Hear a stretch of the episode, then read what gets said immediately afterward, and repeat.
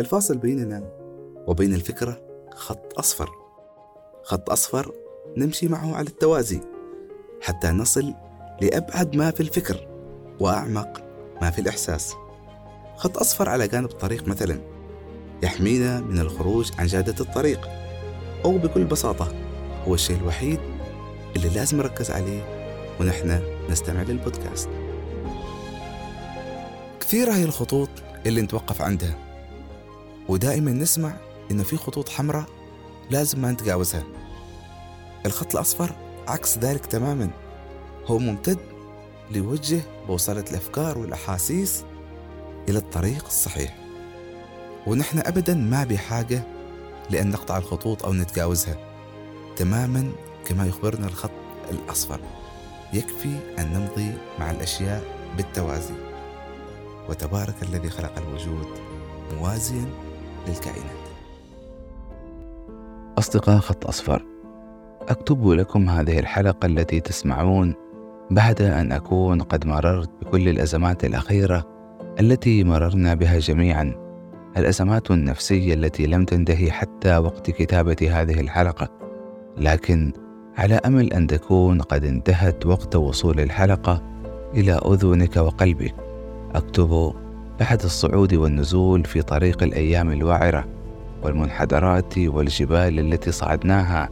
من الصعب جدا أن يكتب المرء شيئا أو أن ينجز عملا ما والإنسانية التي هو جزء منها تنتهك والأطفال الذين يمسك كل واحد منهم بقطعة من قلب هذه الإنسانية يقتلون والشيوخ والعجائز الذين هم ركائز الأرض تنتهك قدسية أعمارهم.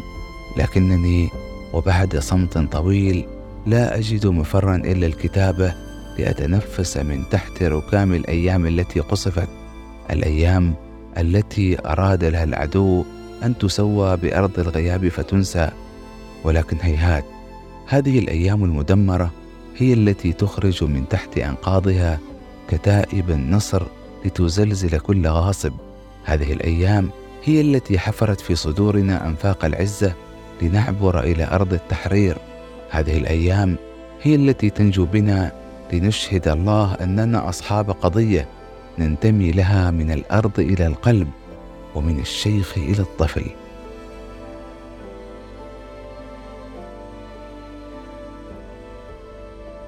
في وسط الحياة المزدحمة بكل ما فيها من أوضاع حياتية صعبة يتاح للمجتمعات أن تعود لمعدنها الأصيل.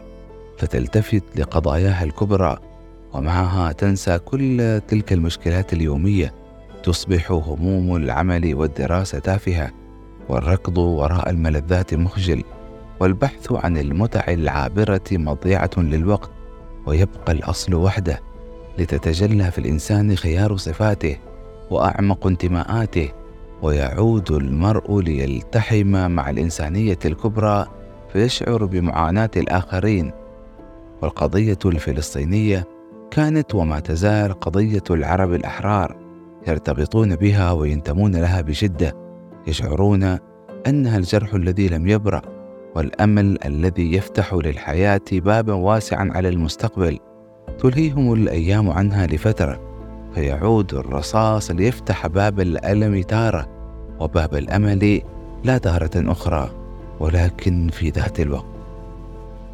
تتغير الأجيال وتتبدل.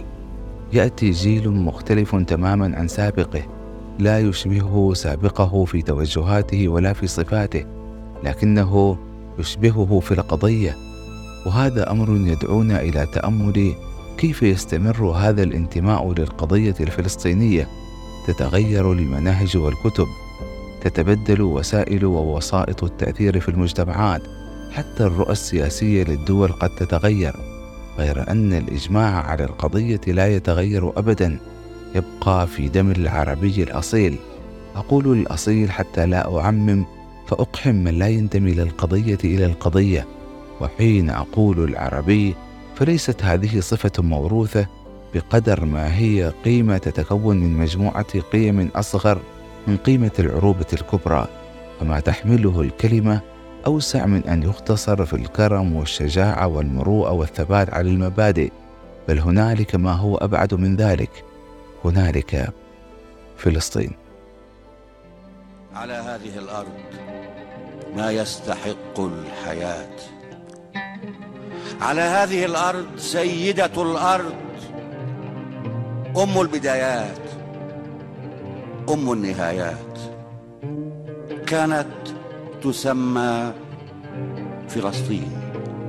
صارت تسمى فلسطين. سيدتي أستحق لأنك سيدتي أستحق الحياة. من التأملات في شأن القضية الفلسطينية أنها أخرجت الكثيرين من حالة التيه في السطحي والضحل إلى العمق والأصل لذا تغيرت التوجهات وضجت وسائل التواصل بشعارات القضية وحتى وإن حاولت خوارزمياتها أن توجه الناس حيث تشتهي القوى التي تعتقد أنها كبرى لكنها إنما لعبت بالنار فاستفاق من كانت تشغله السخافة على أمر أعظم بل وأدرك كل مثقف ذي وعي أن الوعي هو وعي القضية التي يعيش من أجلها الإنسان ومن أجلها يكتب ويرسم وينشد فنتاج لا يحمل قضية لا يعول عليه. العجيب في أمر القضية الفلسطينية أنها توحد الجميع أو الغالبية إن لم يكن الجميع تغير من وجهة نظرك تجاه أشخاص لم تر منهم إلا كل ضحل وركيك ولكنهم مع القضية يتغيرون تماما والأصل ألا نشكك في أي أحد يقف مع القضية فهذا الاختبار الأكبر للأصل والمعدن. نقول أنها الريح التي نفضت الغبار عن الجبل فبان شموخه ومعدنه الأصيل. نقول أن الدم العربي القومي عاد ليدور في الجسد الذي أشغلته الحياة فعادت القضية لتتقد والقلب لينبض والشعور الأصيل ليهتف سجل أنا عربي. أنا عربي. ورقم بطاقتي خمسون ألف. وأطفالي ثمانية وتاسعهم سيأتي بعد صيف. فهل تغضب؟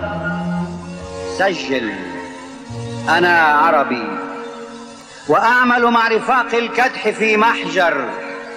وأطفالي ثمانية. أسل لهم رغيف الخبز والأثواب والدفتر من الصخر. ولا أتوسل الصدقات. من بابك ولا أصغر أمام بلاط أعتابك. فهل تغضب؟ سجل أنا عربي. سجل أنا عربي. إن هذه القضية ليست صراع بين عدو غاشم وأصحاب الأرض من الفلسطينيين بل هي صراع بين حلم عربي يحدث بين الحين والآخر أن تقترب الأمة منه. لكنه اليوم قاب قوسين أو أدنى من التحقق. الصراع بين أصحاب الأرض المقدسة وبين العدو وكل جحافله المؤيدة. هذا على الأرض. أما على صعيد النفس الإنسانية فهو اختبار للعالم كله ومدى مصداقيته مع القضايا. هذا الصراع يد تمتد لتزيح الأقنعة وتكشف الحقائق. هذا الصراع صراع المرء مع نفسه. وسؤاله لها عن بذلها وعطائها عن القضايا التي يتبناها أمام القضايا العالمية الكبرى عن امتداد شعوره بالعالم من حوله وعن ارتباطه بمقدساته فما جعل الله بيوته المقدسة إلا لنستيقن عظمة الأماكن وقدسيتها ولتحكي لنا تلك البيوت القدسية ريخ الرسالات السماوية بكل ما تحمله من قيم ومبادئ.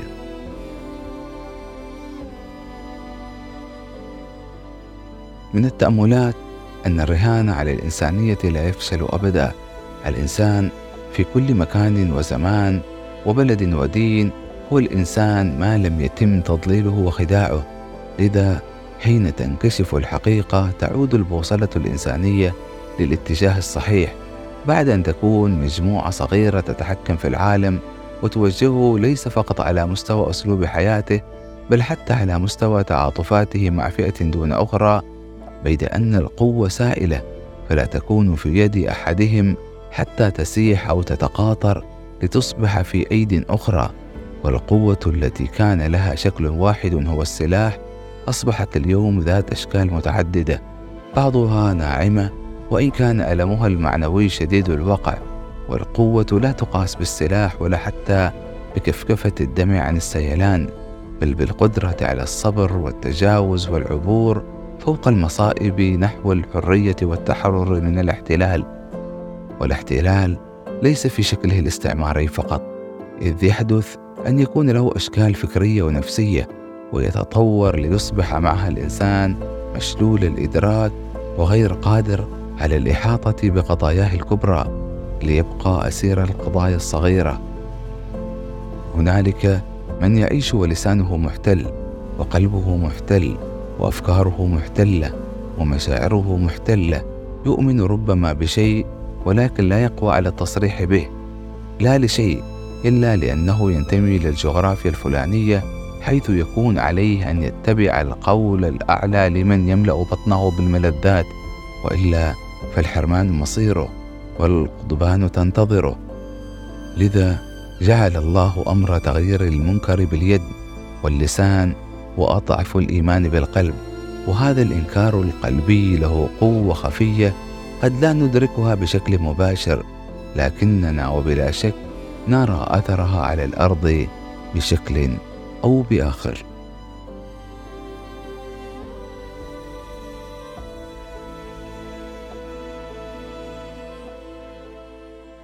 في اللحظة التي نشعر فيها بالعجز عن تقديم ما يليق بالقضية لن نكون عاجزين عن تأمل انعكاساتها فينا فالانتماء للقضايا الكبرى يضيف لنا الكثير ويقوي في داخلنا العزيمة وتربينا على الصبر والثبات خصوصا حين لا يكتفي المرء منا بما يريح ضميره تجاه القضية فليست القضية أداء واجب وصلاة الغائب التي نؤديها على أرواح الشهداء هي لنا قبل أن تكون لهم.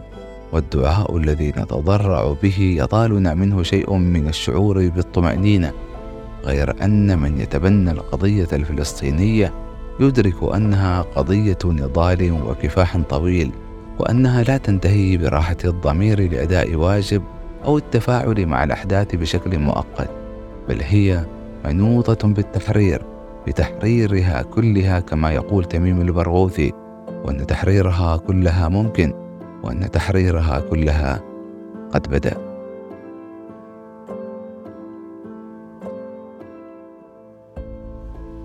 إن التأمل في شأن القضية الفلسطينية وتفاصيلها على أقل تقدير صلاح للنفس لذا نرى في هذه القضية أنفسنا لنتأملها ومن التأملات أنه حتى القناعات التي نتبناها نحن محاسبين عليها فأساس الدين هو العقيدة. ما نعتقده هو ما سنحاسب عليه بل لا تقوم الطاعة بدون المعتقد الصحيح الذي يدفع النوايا والنية هي التي تتوج الفعل. بعدها تأتي العبادات بشكلها المادي والعملي فمن ينفق مالا لا يؤجر عليه إن لم يكن لوجه الله ومن يحارب العدو لابد أن يكون له نية صالحة خلف الجهاد ومن هاجر لدنيا يصيبها فهجرته إلى ما هاجر إليه لكن من لم يتحرك من مكانه وقعده العجز وقلة الحيلة وكممت أفواههم ومع ذلك فسدت نواياهم فماذا بقي لهم؟ إنهم كالأنعام بل هم إنهم كالأنعام بل هم.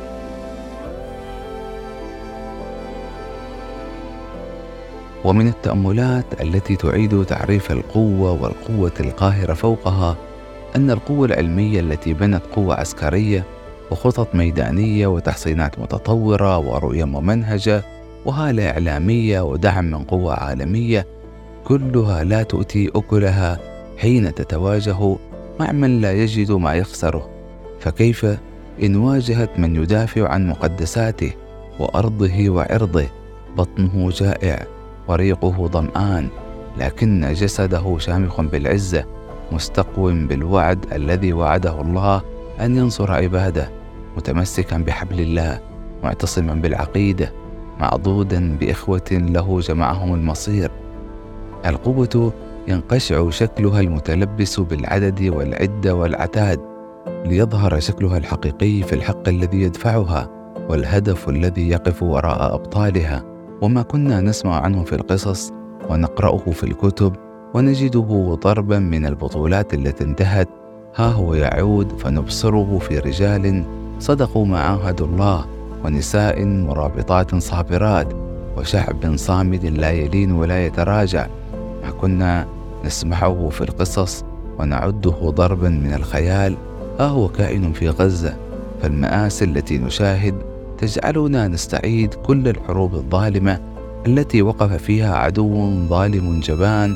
ليبيد شعب لكن التاريخ يحكي أن الظلم إلى زوال وأن العدو خاسر ما لم تقف المقاومة أو ترضى بالصلح.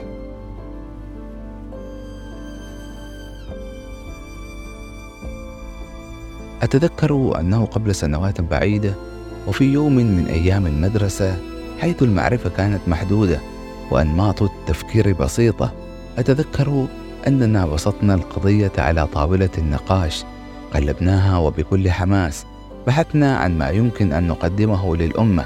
تمنينا يومها لو أن بيدنا شيء وانتهينا أن ما بيدنا هو أن نصلح أنفسنا. فصلاح أي أمة أو مجتمع تقوم على صلاح الأفراد.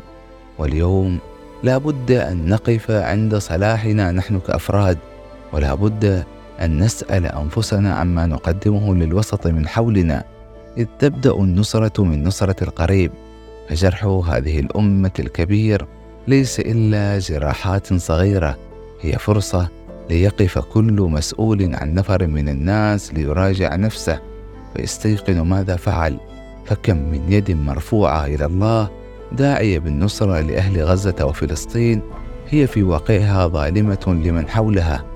منتهكة لحقوق الناس أو يتألم منها أحد. هذا موعد نختبر فيه إنسانيتنا. يريد الله أن نتعلم من هذه الأهوال الحكمة فنختبر قلوبنا على مصائبنا الصغرى تلك التي بدت في يوم ما كجبل عظيم. ولكن أي بلاء أعظم من ذلك الذي يبتلى فيه المرء بالفقد والحرب والخذلان؟ لعل أحدنا وهو يقف عند حدود طاقته التي آتاه الله يعود إلى نفسه فيصلحها وليس الصلاح التزام بالأوامر والنواهي فذلك تقيد. لكن الصلاح أن ترتقي النفس بأفكارها ونظرتها تجاه الحياة والبشرية وبأن ترتقي بما يشغلها من قضايا وهموم. فتترك القشور وتنظر لأعمق ما في الحياة من حكمة.